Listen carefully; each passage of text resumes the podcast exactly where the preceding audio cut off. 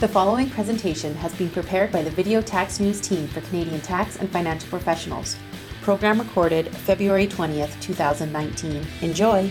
Welcome to the March edition of Life in the Tax Lane. And the gang is back, all three of us. No dinosaurs, no snowmen, and I don't have to find out who would have replaced me. On with the show. Oh, too bad. Uh, don't count your chickens Send your quite write-in votes now.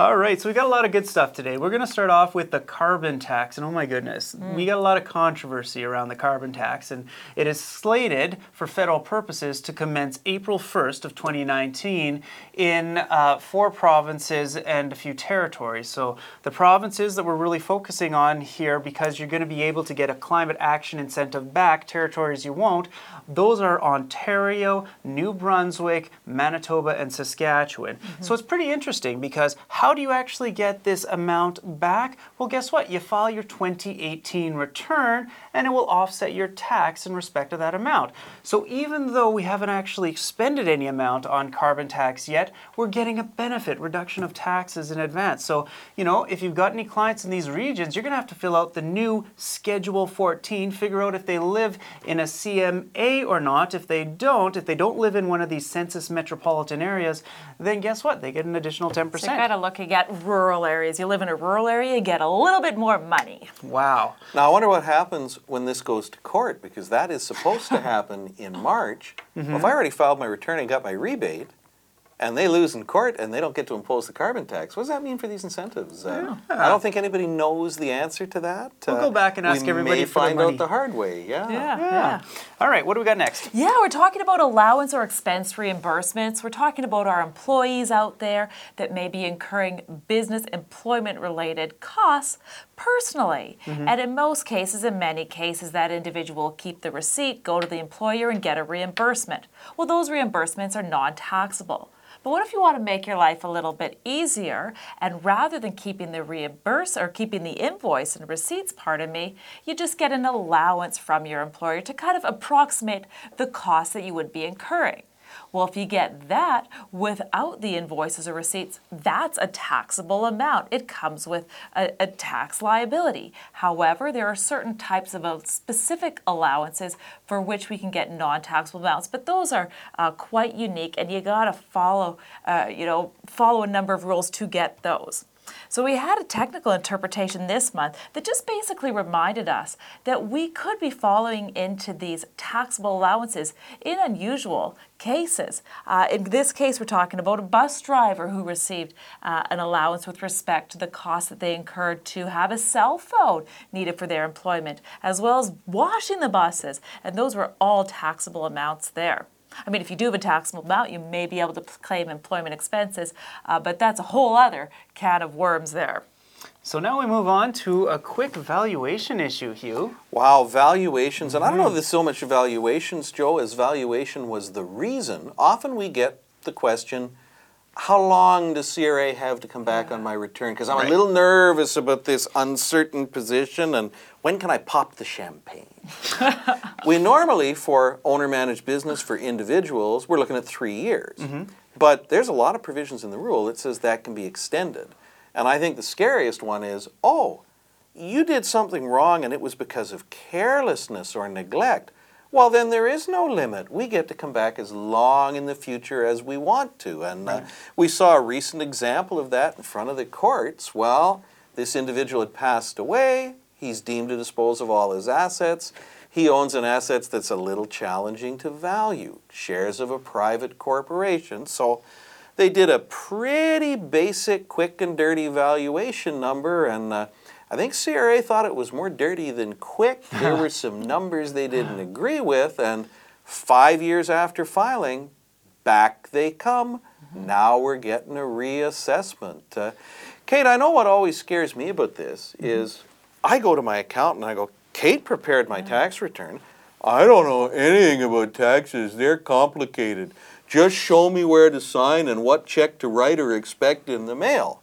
What happens if I don't review my tax return? Oh, we've seen it time and time again where the CRA says, you don't re- review your tax return. Well, when you signed on the dotted line, you said you reviewed it, so we think you should have. And we would, uh, you know, take this as a position to find that you were careless, uh, neglectful, um, and, and we, we can't open up those statute barred years. Sure know- makes it easy for the judge. Yeah. The, the other thing I found interesting about this case is the timeline too. They, they reassessed it five years later. So so what would have triggered their interest five years later? And and you know my thought was well hey maybe at the five year point you apply for a clearance certificate. So that's basically asking CRA to do one last look at their uh, tax records to make sure everything's in line so that the uh, executor can just distribute all of the assets. So maybe that's what triggered off uh, triggered this assessment. Could very well be that they said, let's wait until we're past the three years. Yeah. Because that would still give CRA several months to review and reassess within that five-year period. Yeah. So let's move on to the next item OAS. OAS deferral. So we've got our 65 year old, and you're able to get OAS you know, from that first month. So there is the ability to defer receipt of OAS. Um, you will get increased monthly payments by 0.6% for every month you defer it. So it can get big, big, big, up to 36% in total increase.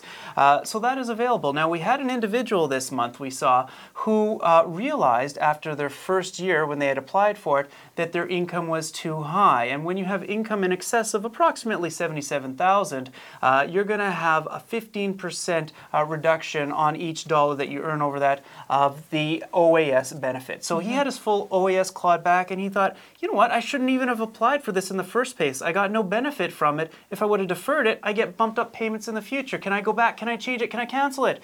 And the answer is yes. But you got to cancel it within six months of that first payment. He was at about a year.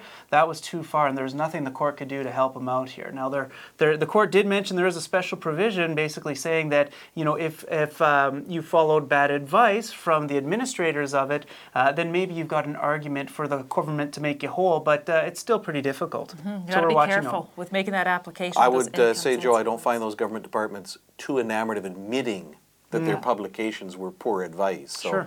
bit of a challenge. Better to just not apply in the first place. And unfortunately, it's a knee-jerk reaction for a lot of 65-year-olds. Yeah. Uh, Yeah. That's right. Well, let's move on to the dedicated telephone service. We have a number of tax preparers out there, and you may be interested in this service that CRA provides. It's a special telephone number that you can call to access agents that may be a little bit more experienced to help you with technical tax queries. Those agents do not have access to individual or corporate uh, accounts, so you don't get to work on actual files, but more of a, a technical resource. In the past, this was a pilot project only available to certain provinces.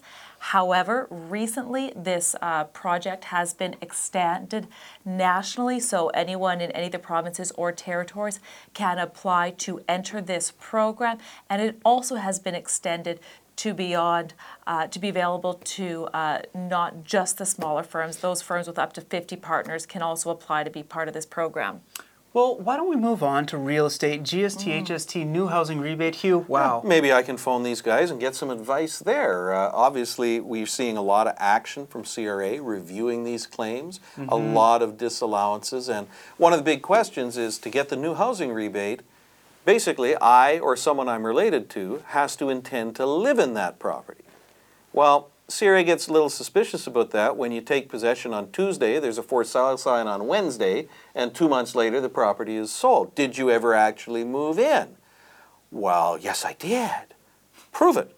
Show me your moving expenses. Mm-hmm. Show me your change of address. Show me the stuff that proves you change your residency. Well, actually, I didn't, but I meant to when I signed the contract mm-hmm. two years ago. The world changed and it changed my decision because Yeah. I was frustrated in my original intention. Well, prove it.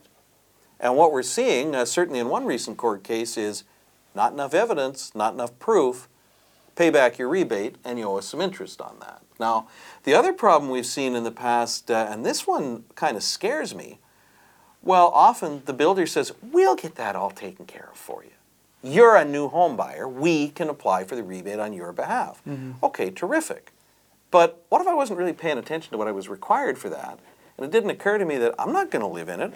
I'm renting it out. Not eligible. I don't get that rebate. Mm-hmm. Okay, now I would think, big deal, I don't get the rebate. Okay, but I could have got a rebate for rental residential property. I've only got two years to file either one of those claims. if I made the wrong one, by the time CRA figures out I made the wrong one and that all gets cleared up, it's going to be too late to file the right one. And we did see that in a recent Mm-hmm. court case that adding insult to injury, it took a long time for the builder to send the form in. Mm-hmm. In fact, I think by the time they knew they were getting their claim denied, it was probably too late. It's got to be really careful that you're making the right application from the outset. Yeah. Well, that's all we have time for today. Thank you very much for attending. Hope you have yourself a great rest of the month. The Video Tax News team has been providing Canadian professionals with practical tax information for over 30 years. Subscribe to one of our tax newsletters or join us as we present live and online seminars relating to both personal and corporate tax. For more details, visit www.videotax.com. That's V I D E O T A X.com. The preceding information is for general, informational purposes only and deals with dynamic, time sensitive, and complex matters that may not apply to particular facts and circumstances. Information provided should not be relied upon as a substitute for specialized professional advice in connection with any particular matter. For more details, see videotax.com slash disclaimer. Copyright Video Tax News Inc. 2019. All rights reserved.